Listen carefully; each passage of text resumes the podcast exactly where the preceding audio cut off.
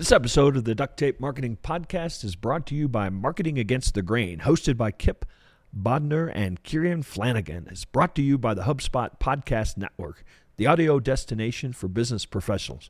Look, if you want to know what's happening now in marketing, what's ahead, and how you can stay ahead of the game, this is the podcast for you.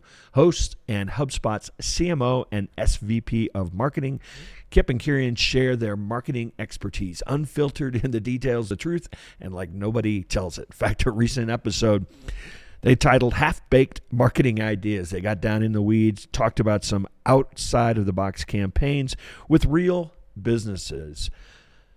Listen to Marketing Against the Grain wherever you get your podcasts.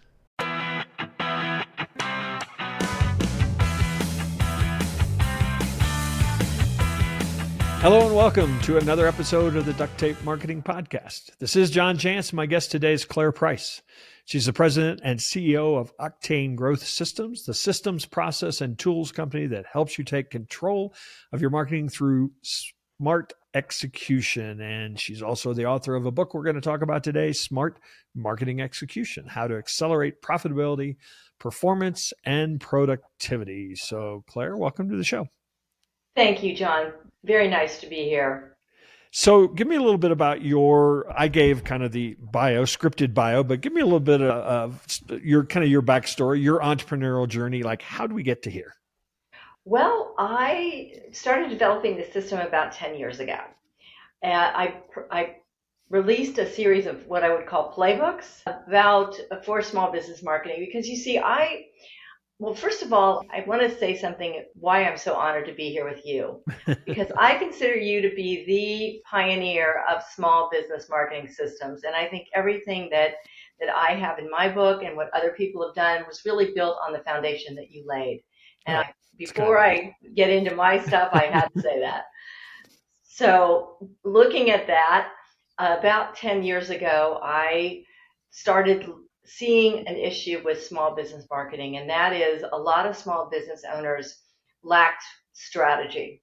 They mm-hmm. lacked mm-hmm. yeah. a ability to do they they got goals whether they worked with a marketing agency or with a coach or whatever they got goals and they dived right into implementing those goals right what I found was missing was that there was a gap between strategy and action. And I started looking at ways to help business owners close that gap. And that is what led eventually over the last 10 years, really experimenting with different approaches, different systems to being able to develop something which I believe right now anybody with marketing experience, a little bit of marketing experience, can take the book and really learn how to develop a strategy for a small or medium sized business.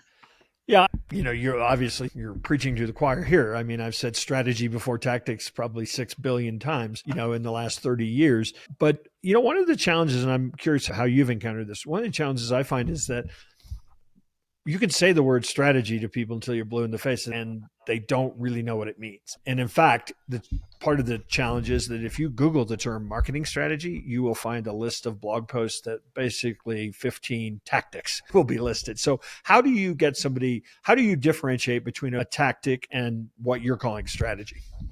Well, the way that we do it is we've developed six canvases that focus on mm-hmm. six core areas of business growth, and that's brand development, brand power, customer acquisition, message clarity, market expansion, sales enablement, so marketing and sales working together, and product marketing or product innovation. Right. And the way that we the way that we develop strategy, I think is very unique for small businesses, is we ask a series of discovery questions.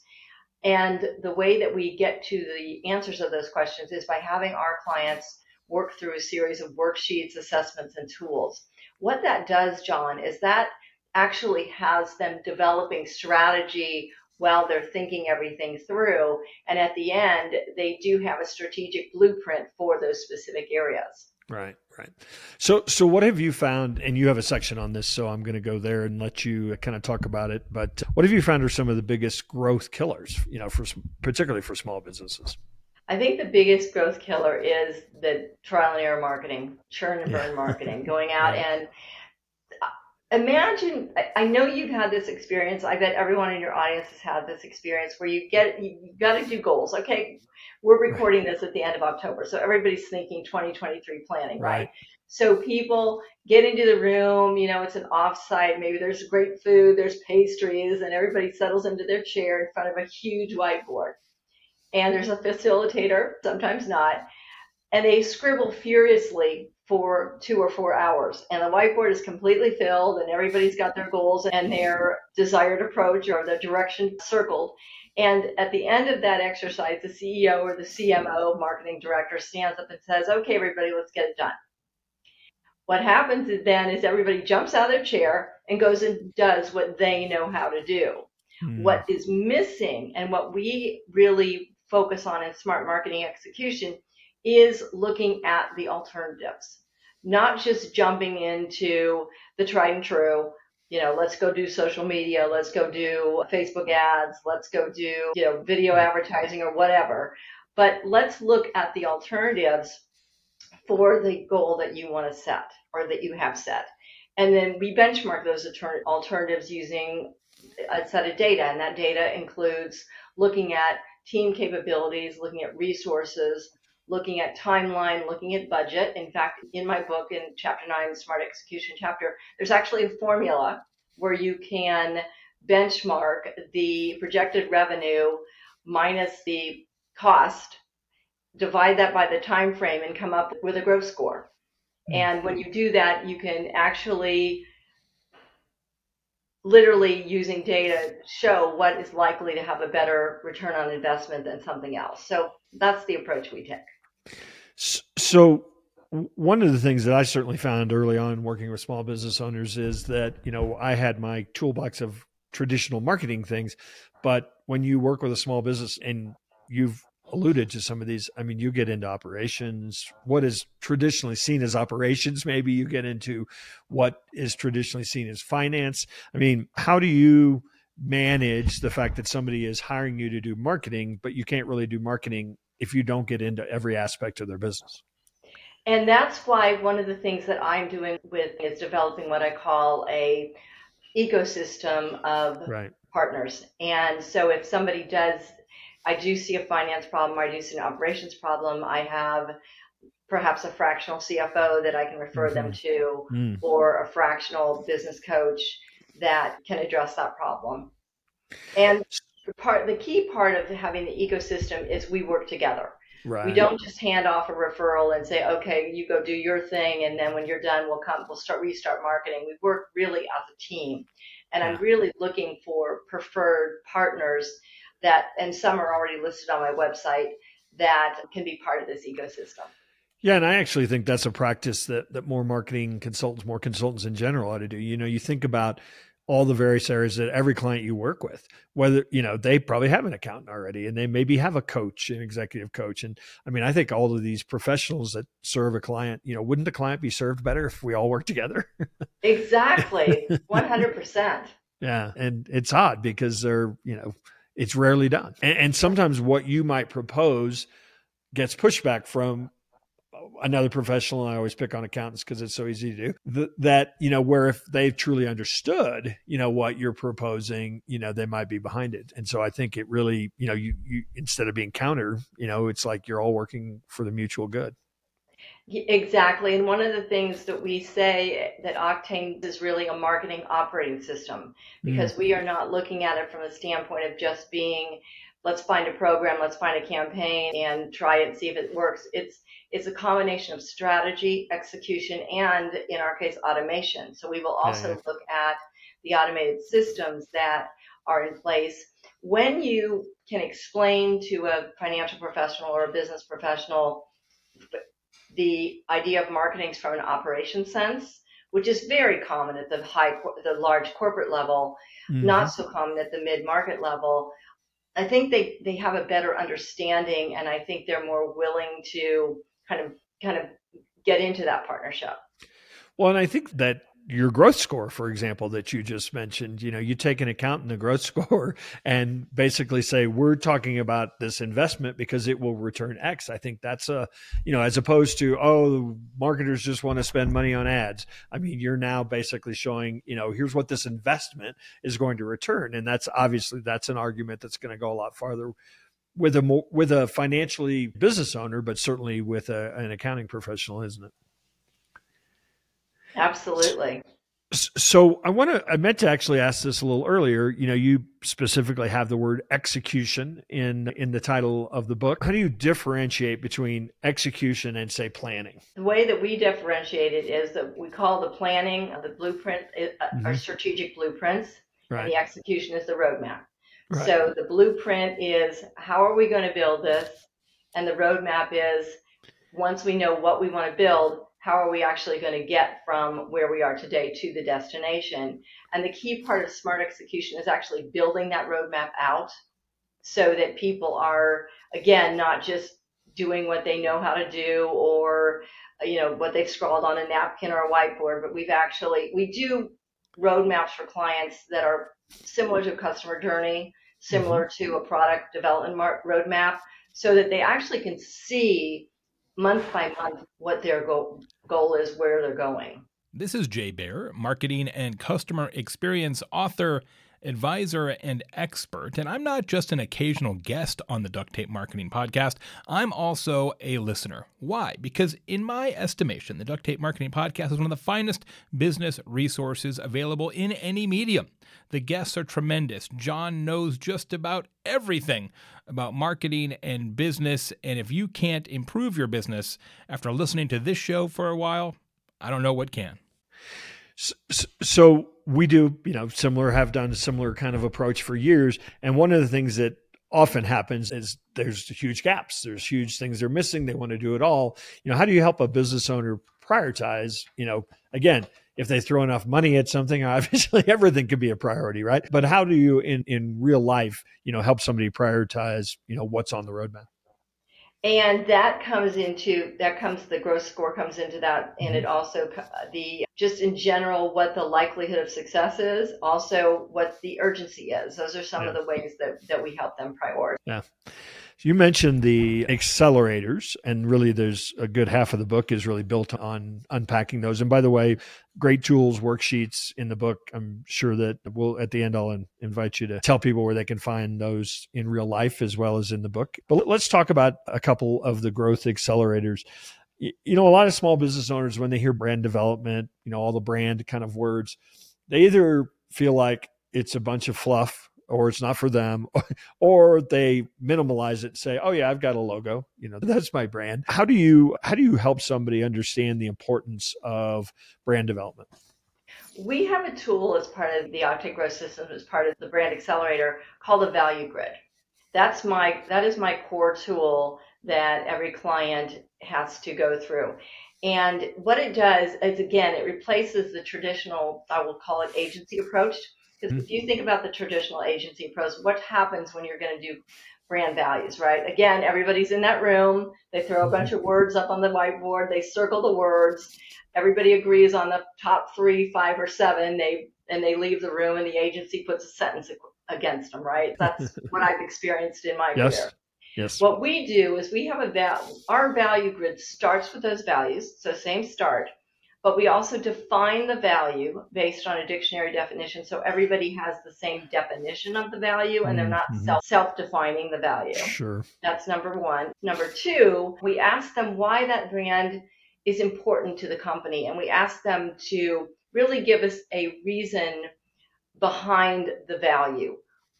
How does that change the company culture? How does that change the customer experience? How does that really relate to the day to day employee experience. And then the fourth step is we ask them to give us the what, the why and the what. So the what is how are you living that value every day in your business? Mm-hmm. And that's actually put in, in a grid style with a lot of, of, of detailed information. And the values do come out of that. And then they're tied to the company culture. They're tied to the employee experience and they're tied to the customer experience. Yeah, I think people really uh, underestimate. A lot of times when they think of brand, it's like, what's the public face? I think they really underestimate the internal culture the employee experience because that's really when it really comes down to it, that's in especially in small businesses, that's how your brand is experienced is through your people. Absolutely. Probably Absolutely. less from like, you know, your television ads, right? So so really a an, an important part that I think is missed often. Chapter 5 talks about and it's one of the accelerators you talk about message clarity. I find for a lot of small businesses we have to actually start with message period. You know, because a lot of times it's just like here's what we do and it's like a race to be the same. How do you help folks not just clarify message but clarify message message that matters, you know, that differentiates them. So again, we use the message canvas, which is in the book, which has the mm-hmm. six areas that we look at. So we look at, well, first of all, what's the big idea? What do you really want to communicate? And the other thing I think that's important, John, and I think this is the core big mistake that business owners make when they're looking at their message. Uh, it's a translation error. They know what they do. They know how they speak it. They know how they live it. But the customer doesn't necessarily live and speak the same way yeah. business owner does. For example, I had one client who sells software to K to 12 schools, and they had a real problem with their messaging because they were an engineering company.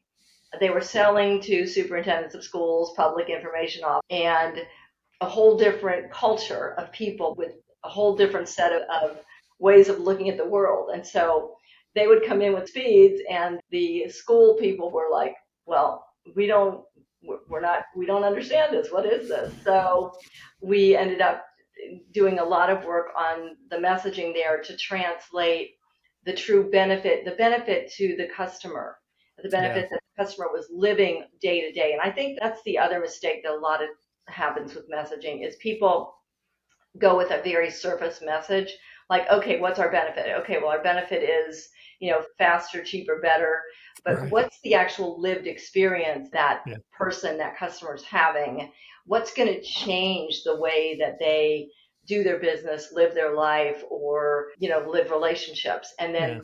once you find that you find that that real deep desire motivation then you can really provide the right message yeah I've, after doing thousands and thousands of interviews with customers of our customers, you know, one of the things that's become very clear to me is most businesses don't understand the real problem they're solving for their customers. And that's kind of what you're getting at, or, or at least have no ability to put it in the words or the voice of the customer. And when you can do that, you know, it really it, it sends sort of a magical message to the person you get me. Exactly. I think that's why it's such a great starting point. Let's talk about expansion, which is again another one of the the accelerators. You know, a lot of people just traditionally it's like, hey, we've you know we've gotten to a certain point. Do we go after a new market? Do we just make more products? Do we go into a different geography? How do you how do you help people kind of hone in on you know smart ways to grow? I guess. Well, I look at market expansion, and I'll use an overused term, and you'll all hopefully you'll forgive me. The land and expand mm-hmm. approach to expansion, which is finding your core niche, finding that core area where you're the strongest, and then moving out from there. I tell my clients it's a pie, not a circle. Because what I typically find is that people want to get customers everywhere, especially when they're startups. And so they're sort of creating dots in a circle that never ever get connected. But if you look at it as a pie where there's a starting point and from the, the starting point, you sort of expand out from there, you look for related niches. And I do have, I have a chart in my book that talks about mm. when my first consulting after leaving the corporate world was in real estate marketing and branding. And it was great until 2009 came along. and then, oh, I will never forget. I was driving to my one of my clients, Keller Williams, and uh, living in Sacramento at the time.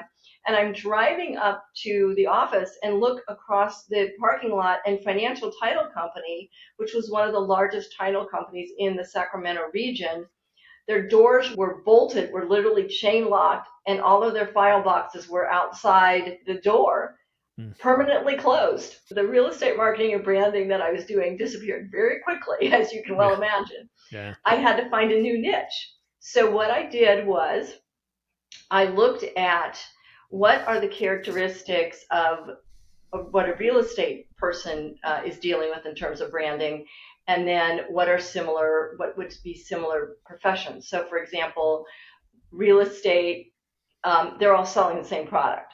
So they have to brand on their person, their their own character, their own style of working. So who else has to do that? Well, insurance representatives, for example, and uh, financial financial representatives. So looking for related segments that have the same characteristics that you're already serving, so the product is likely to be a good fit or a good fit with small modifications, I think is a really good way to go. And it's particularly valuable for those companies that don't have a huge marketing budget, who right. need to, you know, kind of kind of take it slow so they can take advantage of the next door neighbor, if you will, in terms of the customer segment. Awesome.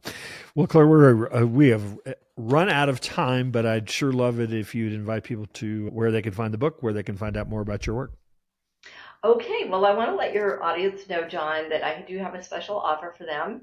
If they awesome. go to octaingrowth.com slash my offer and click the link, they'll be given a free download of the first chapter of the book, and they'll also be able to set up a, a 30 minute discussion consulting call with me. If they want to purchase the book, the book is available on Amazon, Barnes and Noble, and all of your regular channels. There's also links to those on my website. And I just want to again thank you very much for the opportunity to speak with you and uh, with your audience. Well, thanks so much for stopping by and taking time to stop by the Duct Tape Marketing Podcast. And hopefully, we'll run into you one of these days out there on the road. I hope so. Hey, and one final thing before you go. You know how I talk about marketing strategy, strategy before tactics. Well, sometimes it can be hard to understand where you stand in that, what needs to be done with regard to creating a marketing strategy. So, we created a free tool for you. It's called the Marketing Strategy Assessment. You can find it at marketingassessment.co, not .com, .co. Check out our free marketing assessment and learn where you are with your strategy today. That's just marketingassessment.co. I'd love to chat with you about the results that you get.